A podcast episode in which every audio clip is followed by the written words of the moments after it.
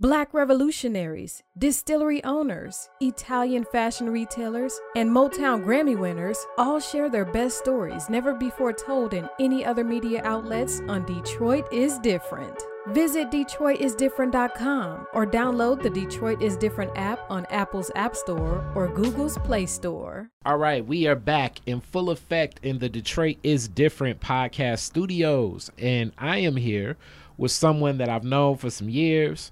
And this person is definitely special to this neighborhood as she is my neighbor. Stephanie, how are you doing today? Hey, Kari, I'm great. How are you today? Everything is everything. Yes. So, as we get into this discussion, and I know a lot of these questions and answers to them, and you've answered this a lot, but your family in Detroit, what brought your family to the city of Detroit?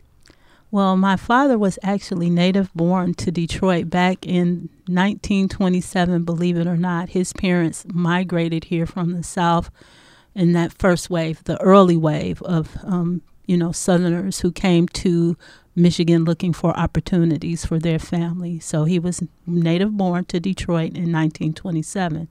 Mm-hmm. My mother came from Hope, Arkansas, believe it or not. Um, and she and her great well, she and her aunt and uncle um, moved here as well, looking for opportunities. They had tried California, but they eventually settled here in Detroit.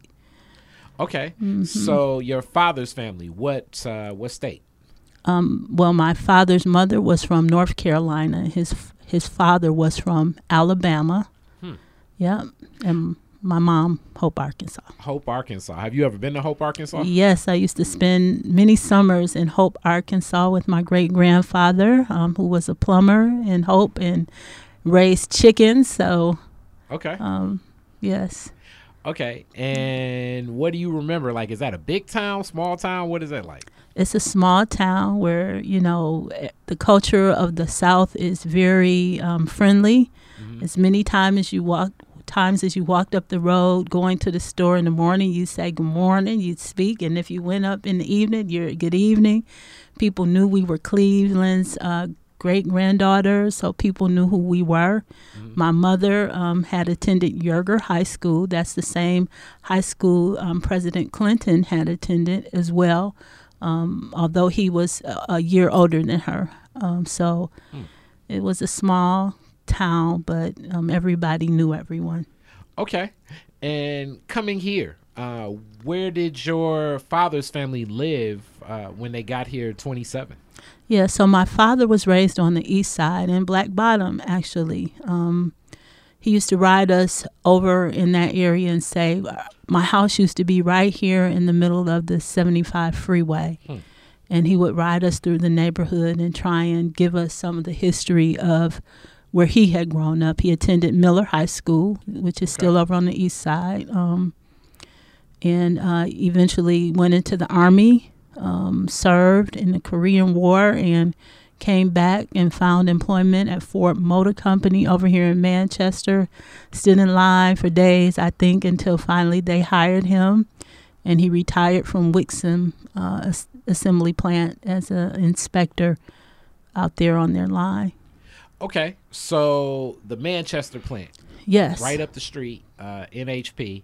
Is that what led him to have interest in this neighborhood? Well, you know, after he left the army, he had access to the GI Bill and some loans, and they were actually building brand new housing over here on LaSalle back in the 60s. So um, I think he was attracted to being a homeowner and owning a home um, that ha- was newly constructed, and it would be the o- our family was the only family who had ever lived in that house. I think that's what he was attracted to. In addition, you know, that brings us to this neighborhood. At this at that time, this neighborhood was a family neighborhood. It was a beautiful neighborhood, tree-lined streets, many amenities, you know, around grocery stores, uh, cleaners you name it, um, we had it available to us. And um, Stewart Elementary, I believe, or McCullough actually um, was the elementary school, and they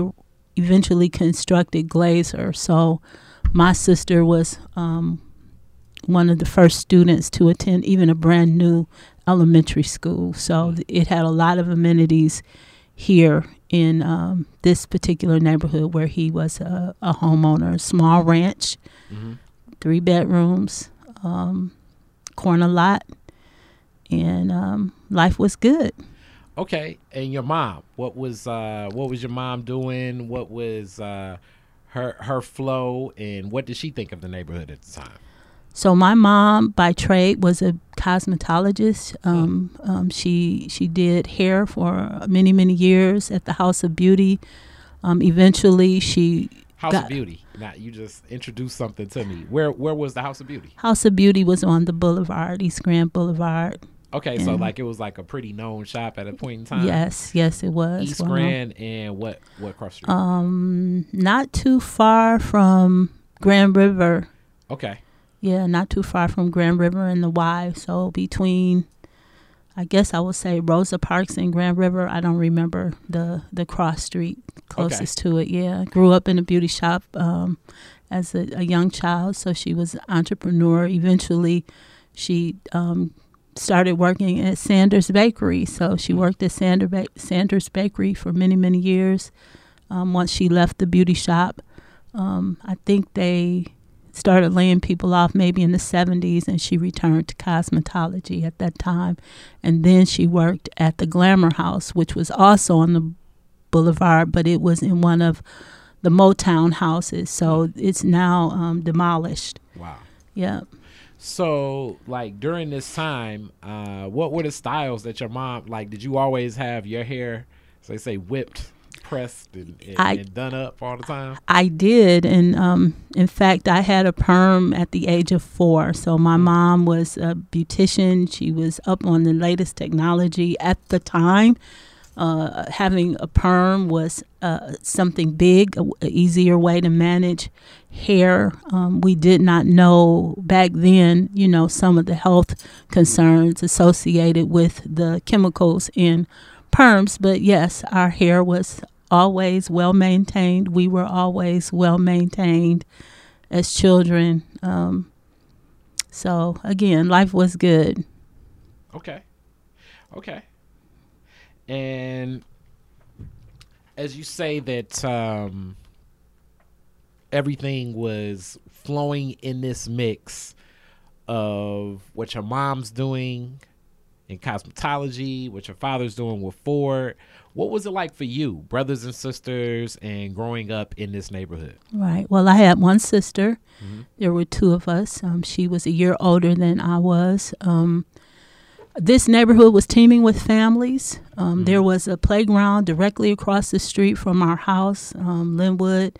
I'm sorry, the name of it was Fort LaSalle Playground or LaSalle Fort Playground, where we spent many, many summer days playing with the other children who we went to school with. You know, um, the neighborhood families, most of their children attended Glazer. It, it wasn't like it is now where parents, uh, you know, had to shop for the best education. It was locally available right here in the neighborhood.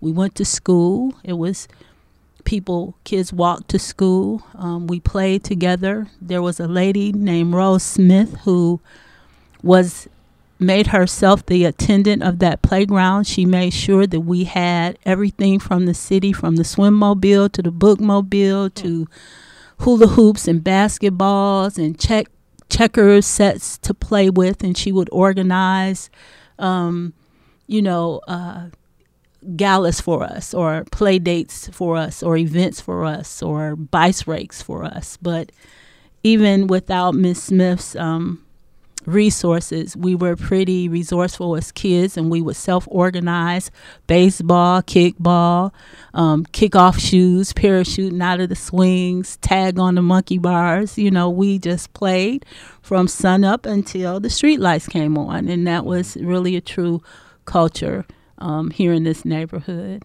So, And most of the most of the other children of the neighborhood did they go to the schools in the neighborhood? Uh, were you interconnected like that? Like did just the relationships carry over? Yeah, so that that's what I'm saying. Back when I attended school here in this neighborhood, most of the children who lived in this neighborhood attended that local school. So Glazer was the elementary, right? Mm-hmm. The K through five.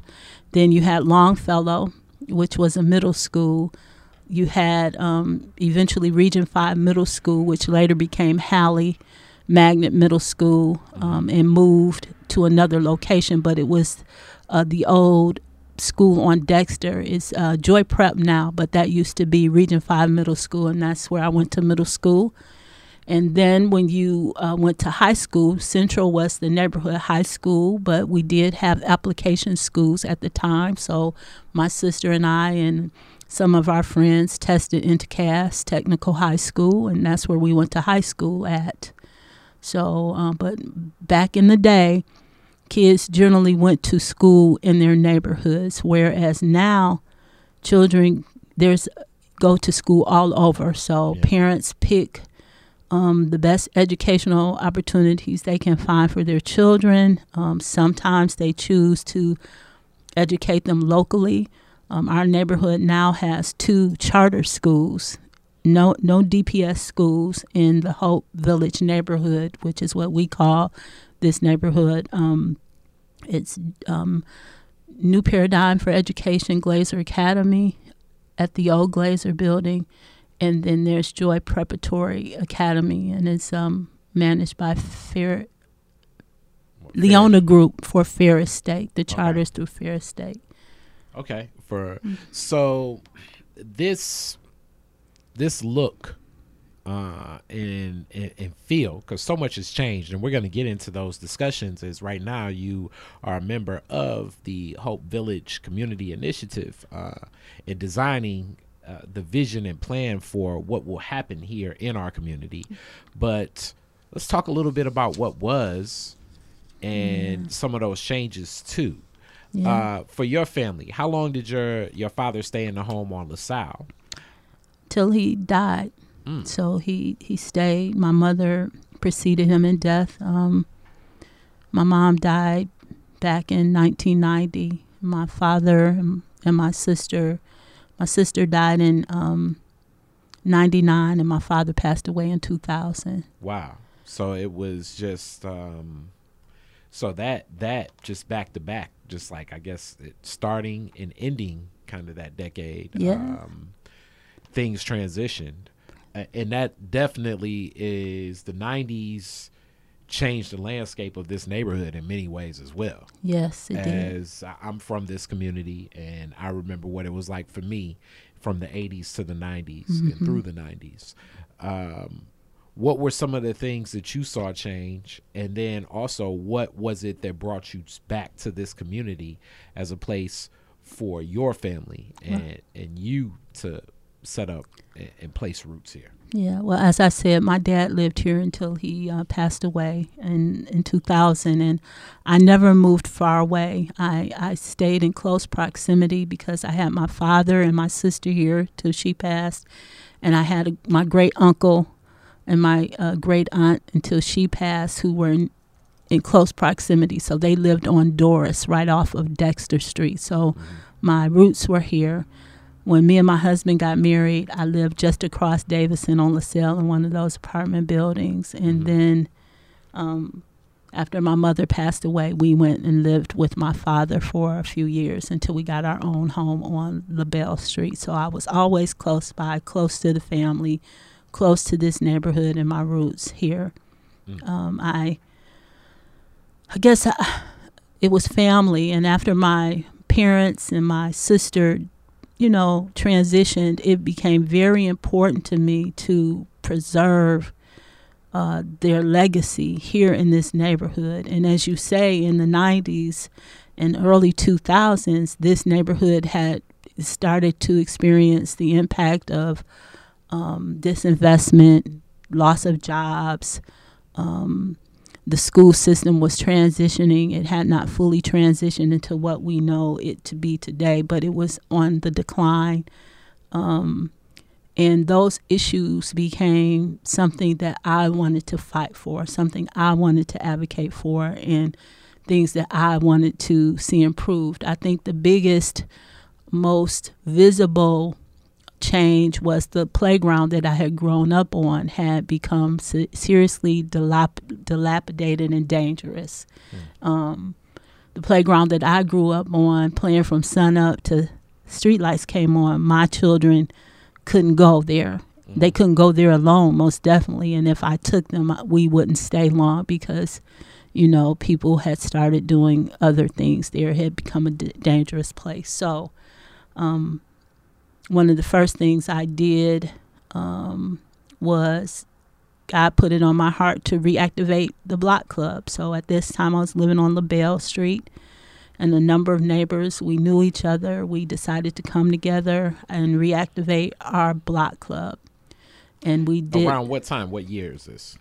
Oh, that had to be about in 2001, not not okay. long after my father passed away. Um, um, another neighbor, um, Shelly Shepard, Miss Shepard's daughter, um, she and Hope Matlock, uh, uh, maybe in the 2000s, had hosted a neighborhood block party around the 4th of July.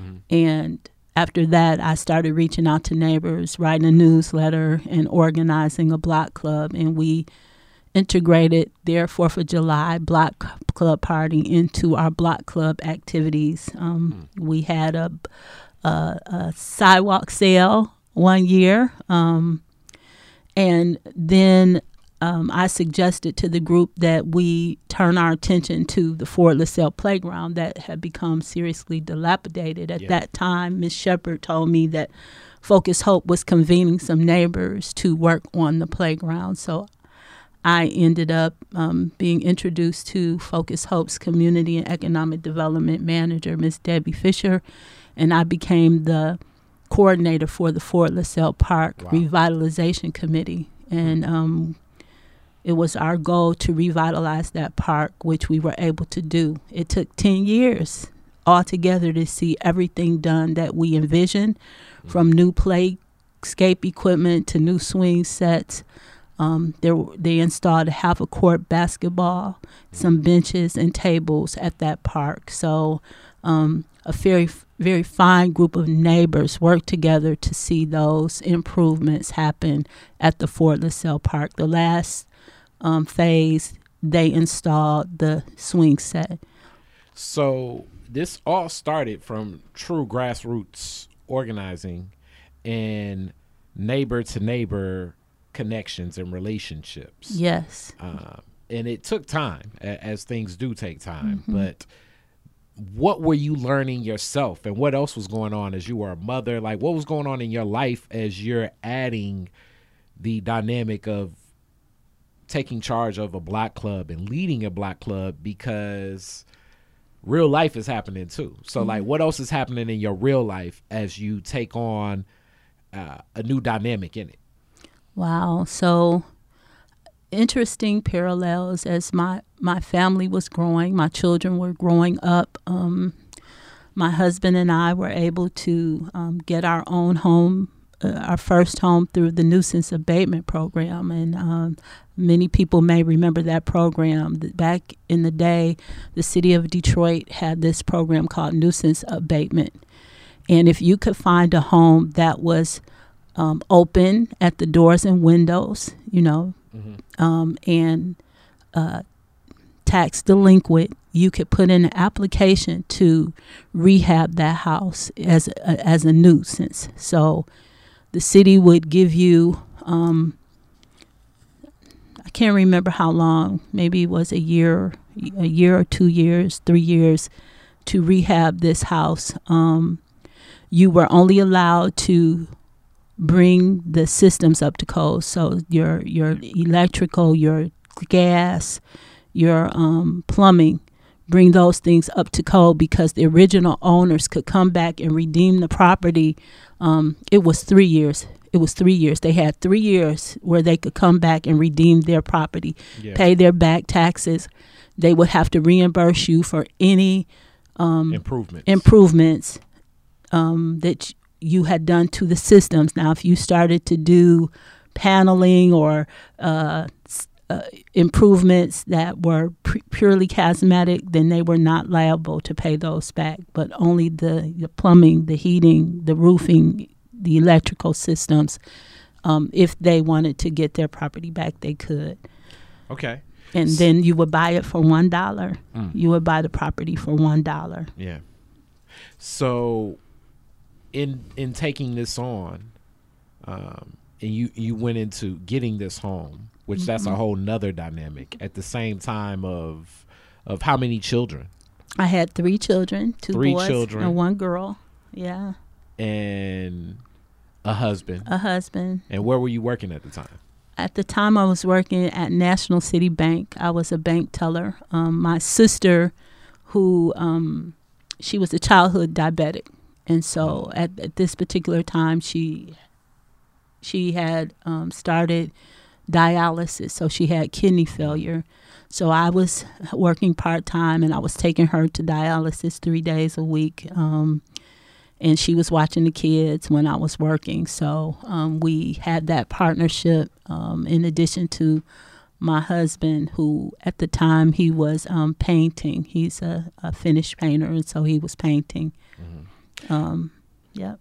And and this this flow of of family, uh, work, and then also taking on a new asset for the family, but an asset that uh, ties together other liabilities uh, and responsibility other than just you know paying for like it's not like a mortgage. You have to actually uh, put some investment into this property. Yes. Kind of cross your fingers that the the other people don't come back. Right. You know, uh, and you're now engaging the block club and yeah. starting that up.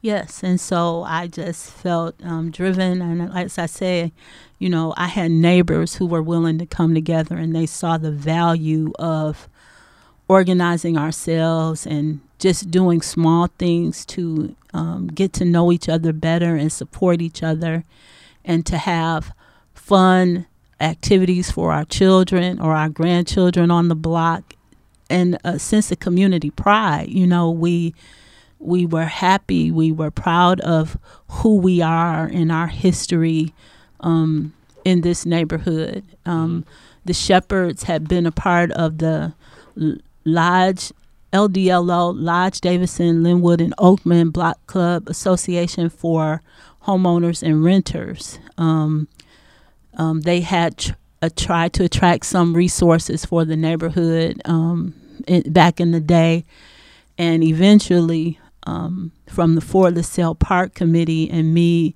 um, starting to enlarge my network through Focus Hope, I came in contact with the LDLO and the Oakman Boulevard Community Association.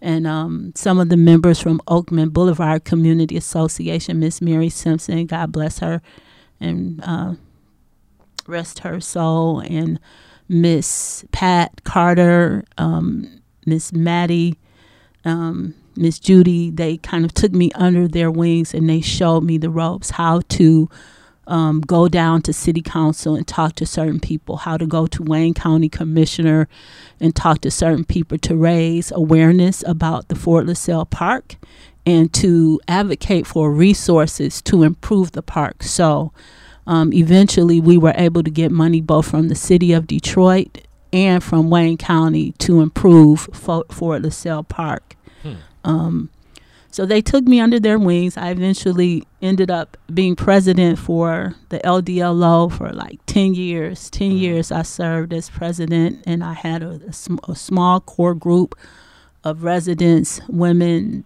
many seniors who supported my efforts.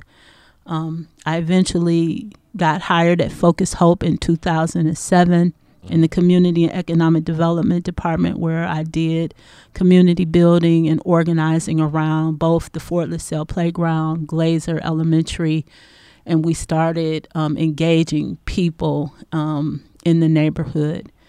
Um, I'm very proud to say I don't know if any of your listeners been in the neighborhood a while, but um, through Focus Hope and some of their staff before I came, and me being president of the LDLO, we were able to advocate with the city to clear Pasadena. So Pasadena Street from Linwood to LaSalle used to be a dumping ground. Mm-hmm. There was so many piles of illegally dumped materials all up and down that block, so much so that the people who lived on Pasadena couldn't even come outside and sit on their porches and enjoy, you know, their homes that way. Um, but we were able to advocate and work with the city to get all of that dumping removed. In fact, one of my first community projects with Debbie Fisher was on Linwood in Pasadena, across from uh, the grill there.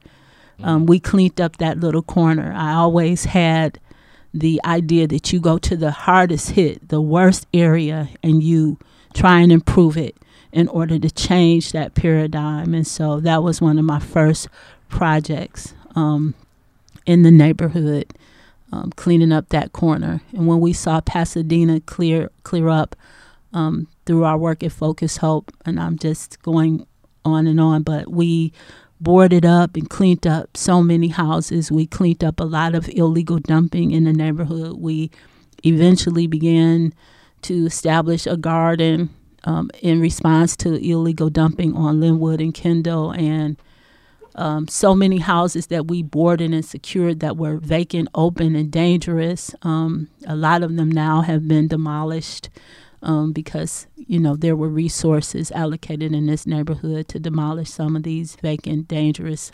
houses. Um, um, but we sort of stabilized it. We kept it from tipping far, far to the left. Many of the seniors in the block club would complain as houses became vacant about their safety, you know, and we responded mm-hmm. um, with many volunteers who, with without whose whose help we wouldn't have been able to accomplish so much. But we we kind of stemmed the tide of um, blight in this neighborhood.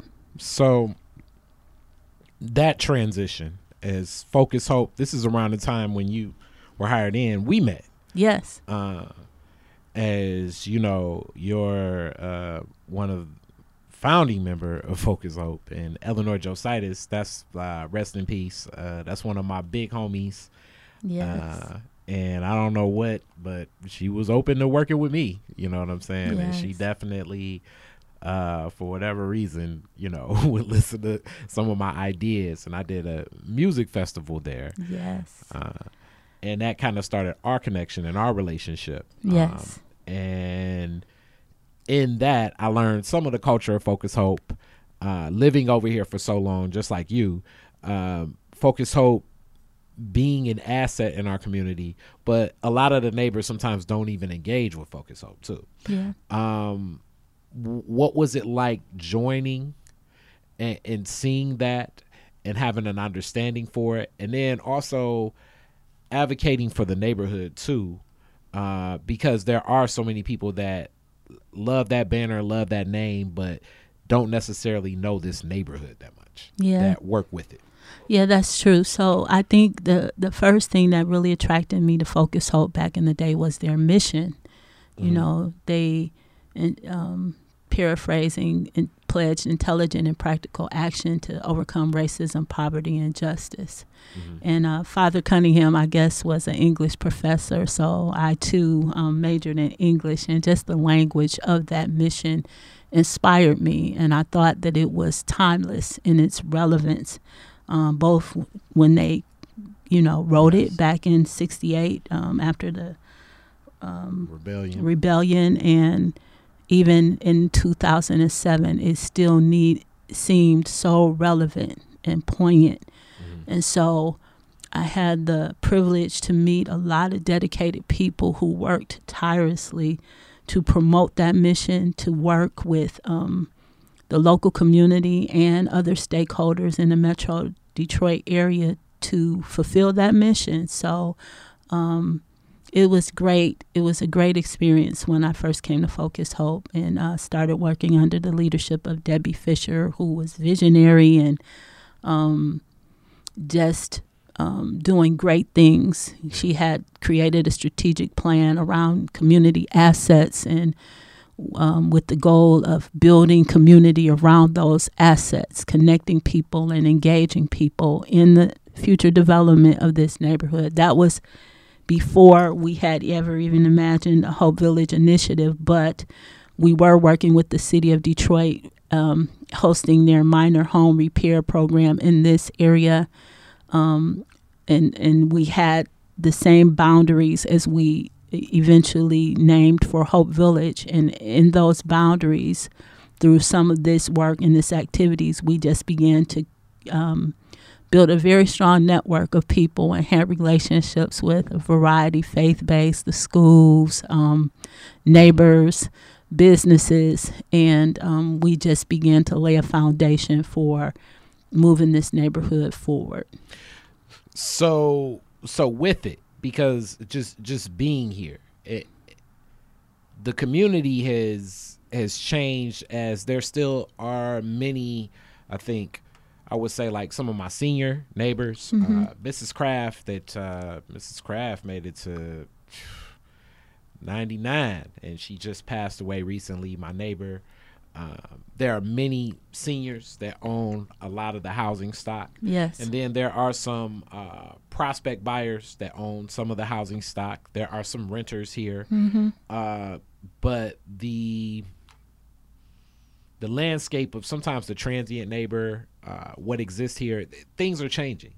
And that asset of Focus Hope, Focus Hope itself is changing. Yeah. Uh, it never was really always knowing that it was you know in my neighborhood and, and, being seen as an asset you you being a part of focus hope uh, how has that changed some of the relationship to you know with your block club members and how they associated with it and the perspective of it and the work of focus hope because it's still sometimes can be right. overwhelming to have an organization like that in this community and just the relationship. Right. Well, I think, you know, many people still recognize Focus Hope as a resource um, um, for issues. So their food program still feeds, I believe, 40, 42, 43,000 people mm-hmm. a month. Um, Definitely. In Tri County area, they have an early childhood education program that is well recognized for its um, excellence. Um, and then they have their workforce development program.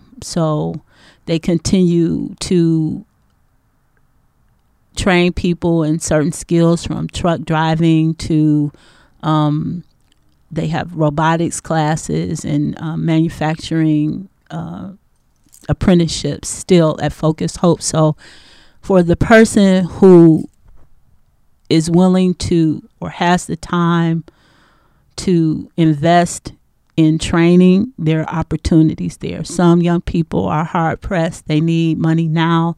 Some of them don't have the time. They need to be paid while they're trained. And so mm-hmm. some of them are just not in a position because of their responsibilities to really take advantage of some of those um, opportunities. But um, yes, Focus Hope is changing.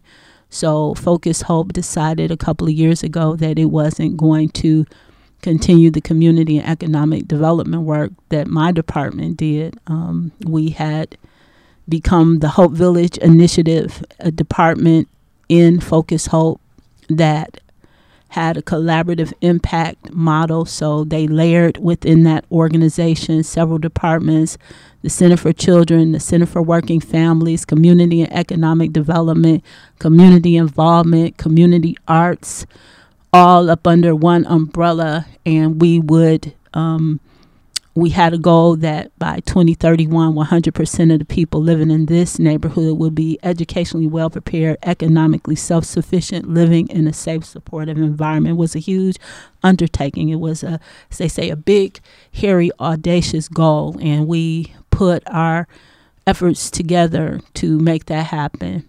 Um, so Focus Hope, wanting to get back to their roots, I guess, decided that you know they wouldn't continue this work. So in November, the community and economic development work, um, neighborhood revitalization work transitioned, and um, we separated from Focus Hope and we formed, with their blessing, a brand new organization called Hope Village Revitalization.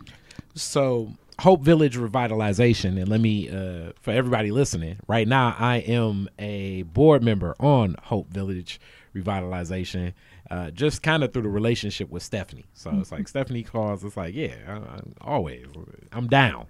So uh, I'm a board member on this, um, and my post will be for two years, and then from that, the community itself will elect uh, what members will be on this board uh, and, and, what will happen in this vision, not just till 2031, but over and beyond. Yes. Uh, so Hope Village revitalization, uh, still kind of sticking back to the story of you.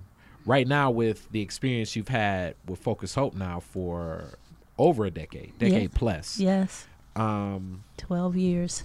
Where where do you see this work going with this organization? So just speak less about what it is and more so just your emotions and your thoughts about what opportunities you think Hope Village Revitalization can offer residents such as myself and you and, and, our neighbors. Yeah.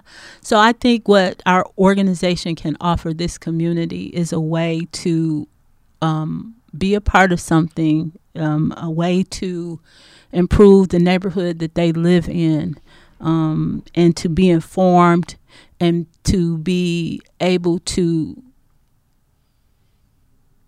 be able to direct sort of the work that goes on here. So, back in 2016, before Focus Hope um, started to change their direction, this community came together. Um, we had over 500 people come together and um, craft this strategic vision and plan. It is a huge document, it is a very dense document. And Hope Village Revitalization, um, because it has been structured to be a membership organization, um, meaning that by bylaws, anybody who lives in this neighborhood is automatically a member of Hope Village Revitalization Community Development Corporation. We will be informing the community um, at the first town hall in two years, um, start on March 19th, um, 2020. We're going to have a town hall meeting. Um, we're going to bring several uh, people before the community and introduce Hope Village Revitalization and let people know that they are a part of something big. Um, with regard to the development of this neighborhood, so I already um, talked about how through the community and economic development work at Focus Hope, we were able to sort of stem the um, tipping point of the blight and uh, abandonment in this neighborhood. Um, when monies became available for demolition, um, originally Hope Village, this neighborhood was not included in the neighborhoods that would receive funding for demolitions.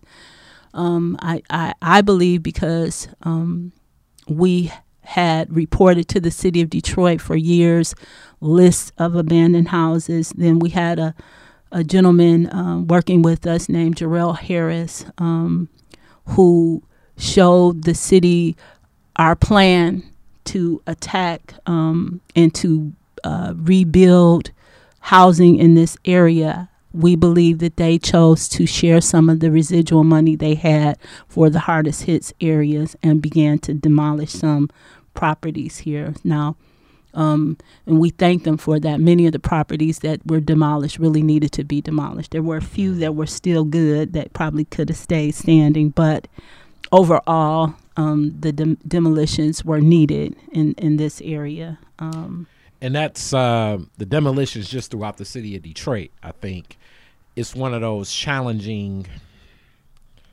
It's one of those challenging topics because on one end, yes, there are many properties uh, on my block alone that needed to be demolished, but mm-hmm. uh, moving forward, just politically, many people feel about the transparency and the execution of it yes. was not inclusive of the neighbors for the work and the vision of how it was done. Uh, a home was just torn down. funny, uh, Mr. Reese's home, like mm-hmm. one of the mm-hmm. places, the best place to hide and go seek was in front of her bushes. But uh, yeah. but yeah, that home was just torn down across the street from me. Um, so so it's one of those things that was needed, uh, and you know a- another uh, provocative topic when it comes to how people feel about the mayor's office because some people are like love it and some people just feel like it was you know kind of voiceless. Yeah. So when things like this happen and, and you being engaging with so much of the neighborhood and the neighbors. Um, how do you even find a balance to to work sometimes and and partner with with with organizations or government officials or maybe even agencies that the neighborhood itself may have many many issues with also? Well you know in those cases we try to sort of be a bridge uh-huh. a bridge between both neighborhood voice which is very important mm-hmm. and city officials mm-hmm. as um, representatives mm-hmm. so by allowing the neighborhood to interact and um, share their preferences, their desires, and inform our representatives, we hope that those people in power will make better decisions, right? Mm-hmm. That they will become aware, you know, that they will not only just have their arguments, but also look for other alternative solutions that benefit everyone. Um, um, so, yes, I think the topic of demolition is um, a, a, very um, precarious topic, um, and I do agree, uh, like you, that it could have been more transparent. There could have been more engagement, more direction. I know that there are still some houses standing that definitely need to come down, and others that have been demolished that structurally appear to be very sound and should have remained standing. Um, however, I also remember in my job riding block by block, looking at the neighborhood that I grew up in and seeing all of the houses that had gone vacant through foreclosures or, you know, whatever. And it used to literally make me sick emotionally, mentally, you know, um, depressed and sad. It would take me a long time to get over it. And that's why I think I worked so hard to make sure that the houses were at least boarded up and uh, cleaned up. And um, our community arts department eventually we came up with the idea of placing the big, beautiful pictures of our children on these houses um, as a, a exhibition space um, and a placeholder to say that there's something coming after this and something worth looking um, toward and something to look forward to. Um, and so we, we, did those things. Um, and through the strategic plan, looking at land and vacant land in neighborhoods and how it could be an asset and what were some of the ideas around um, utilizing the vacant land either to form um, gardens or um, places of beauty um, and nature in the neighborhood. Um, Detroit Future Cities even had grants um, and, and some instructions where neighbors could um, develop these vacant properties, butterfly gardens, and all types of things. So, how do we take these pieces of land and turning turn them into an asset for the community.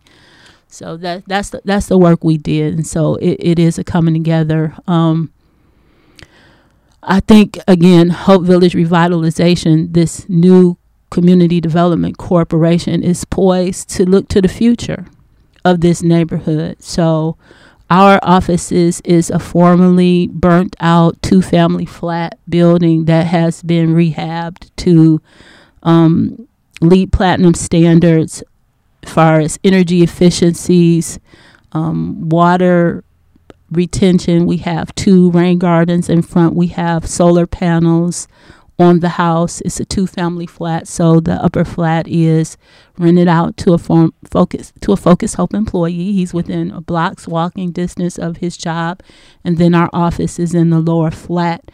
And we plan to use this house as a showcase of what is possible, a place where people can come in and see, you know, what what does solar look like you know? Is, is, this possible? Is it attainable to some lower level like, this these are the benefits of LEED platinum i'm sorry ll led lighting throughout your houses or um, faucet fixtures that re, uh, preserve water that help you reserve some you know preserve some of your water usage. We want to be a place where people are free to drop by um, learn about the things that's going on in, at the LaSalle House and get an idea of what is possible from very high end to very small things you can do to lower your energy bills or, you know, in, or preserve uh, water or um, manage your uh, water runoff. So you went right into what was going to be my next question, and we can kind of pick up and carry on there. What projects and programming uh, will Hope Village Revitalization be launching this year? Yeah, so this year, Focus Hope Revitalization will continue um, a, a, weekly farmers market um, that's funded through Kresge uh, program, Fresh Low, Fresh and Local Food System.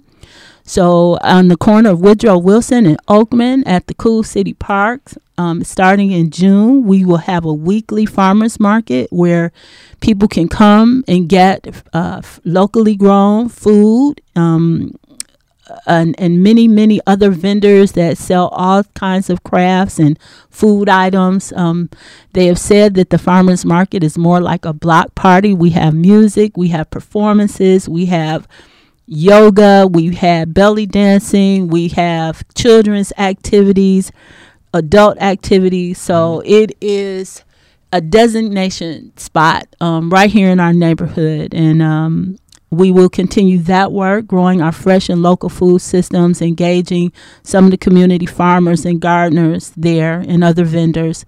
In addition to that, we are um, we're going to work on creating more sustainable multifamily housing hmm. um, with, uh, you know, to, to, rehab to improve um, energy poverty.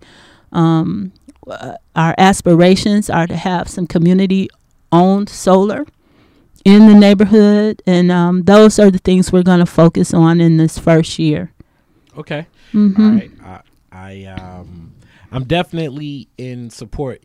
So much of me is always people. So you know, my relationship with you is my relationship with the organization. Thank um, you, Kari. And I, I think the work falls in place when it's people that have intentionality. And one of the number one things is you live over here, so your vested interest is the vested interest of this community, mm-hmm. and not just you. You got. uh you got angels living over here too. You got you got little homies in effect, and little little homies not in effect. Yes, Grand, Grandma Stephanie. Grandma Stephanie. I you know I think the first week in the LaSalle house, I had such a great sense of peace because our office space is diagonal from the house I grew up in. So, um, it gives me a great sense of purpose to be working there and to be part of an organization that is trying to know that is intentionally um, trying to move this neighborhood into what a yeah. future could look like.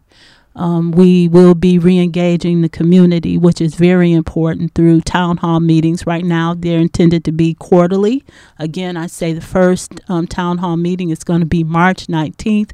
If you're listening, young, old, Everybody is included. We need you to come.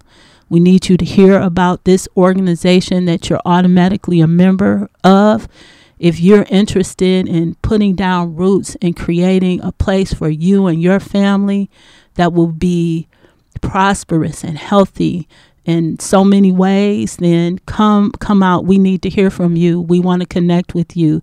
We have great things going on. If you want to stop in um, the LaSalle House, that's 14030 LaSalle Boulevard, and just learn more about this organization and the things that we're doing in the neighborhood, you're welcome to stop by and visit us. And we would love to greet you and meet you and give you a tour. Yep, and I'm gonna be there. I'm gonna be there. Um, so with that, I I kind of will get into the classic Detroiters different questions. This has been a fun, cool interview. Thank you. So Carly. the classic questions uh, are first, what was your very first car? My and um, what year did you get it? What year, make, and model was it? So our very first car was a car my sister and I shared. It was a 225 Bu- Buick convertible when we were in high school. Okay, So, so you had to share a ride. we, I had to share with my sister, but it was all good. How was it? Uh, did you guys draw straws for like who got to who got to drive and, and go where, or did you guys just have to go everywhere together? Well, we were very close, my sister and I. She was the oldest, so she got to drive the most most of the time, but I was always in the group. Us and our friends, we would go all over the city to different places having fun. We would go to um, Canada and do uh, uh, kart racing, uh, go kart driving. We would be just everywhere. You, you we just Driving had to a go drive. driving to go drive. We we we had a good time. All right. Uh, do you remember the first place you guys went when you got it? School. Okay. to Cass, Okay. Cass Technical High School.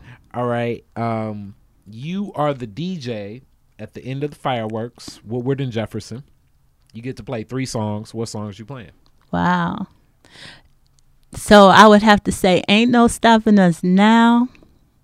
Uh, growing up back then, I, I would have to play that one. I would play uh, some Earth, Wind, and Fire. I'm mixing it up, and Which, then uh, what what song from? Earth, Wind um, which song? Uh, Boogie Wonderland. Okay, there we go. Boogie You partying. Wonderland. Yes, we would be partying. It's the uh, fireworks. I spent many summers watching the fireworks, and then of course we would have to top it off with something from Motown. Hmm, which one? I don't know. Something from maybe the Temptations, or And you partying? we we gonna party. Yeah, something from the Temptations or something. the Some. They don't have a lot of party songs. Well, what? But they were cool. They were They were cool. cool. So yeah. Standing on the top of Rick James. Yes, Rick James. yes, Standing they on are. the top. They paved the the, the way for Rick him. James. Yes, yes, yes. Also, also that the, you know the classic uh, bridge in in Super Freak where he's like Temptation Six. They was probably in the studio that same day. Yeah. What would you play, Carly? Mm, let's see, what would I play? Because nobody's asked me that. Uh, let's see. I would definitely want to play Good Life because I think that you want to play like something that with that dance music feel. Mm-hmm. I would play. Um, I play Boss Up and Get This Money, and Mhm. then I would play. What else? My eyes don't cry no more at the end because people need to hustle. That's all right. That's good. I could get with that playlist. Right. Definitely. Last question. Yeah. Um. Well, even before last question, my relationship, she was my big homie. What was your relationship like meeting Eleanor for you? Wow. Eleanor was very um, impressive. She always shared her story. She always let you know the. She would let the people know the cost of doing this work, um, working with Father Cunningham and um, raising a family and some of the challenges that she met. And then she would always um, invite you to be an ambassador for this work. And um, she would share some stories of um, encouragement as well. And um, she immediately put you on board. Eleanor was someone to watch. She could work a room. She knew how to get in there and talk to people and network. Um, so I learned a lot from watching Eleanor Josaitis. I was very fortunate to um, get to work with her, and um, she would always help the young people think about their goals and their leadership and their aspirations. So um, Eleanor was well loved and um, a dynamic leader um, in the community. Well, I usually ask the what w- who would you name Woodward after, but with those words, maybe we can. I know a couple people they change names and street names around and honor street names. Maybe we push for like a petition to name that block of LaSalle after her. Yeah, or from, even from Oakman through to the park. Maybe maybe I know Father Cunningham wanted his work to continue. He didn't want any streets named after him, but I don't Yeah, I don't recall Eleanor objecting. So yes, that might be a good petition to to submit to see if we can get the street name changed to Eleanor Boulevard. That would be real cool. That would be Mhm. real cool right there. hmm hmm So thank you so much. All right, Curry. and you. We're gonna get you again. All right, peace. Thank Peace. you. Black revolutionaries, distillery owners, Italian fashion retailers, and Motown Grammy winners all share their best stories never before told in any other media outlets on Detroit is Different. Visit DetroitisDifferent.com or download the Detroit is Different app on Apple's App Store or Google's Play Store.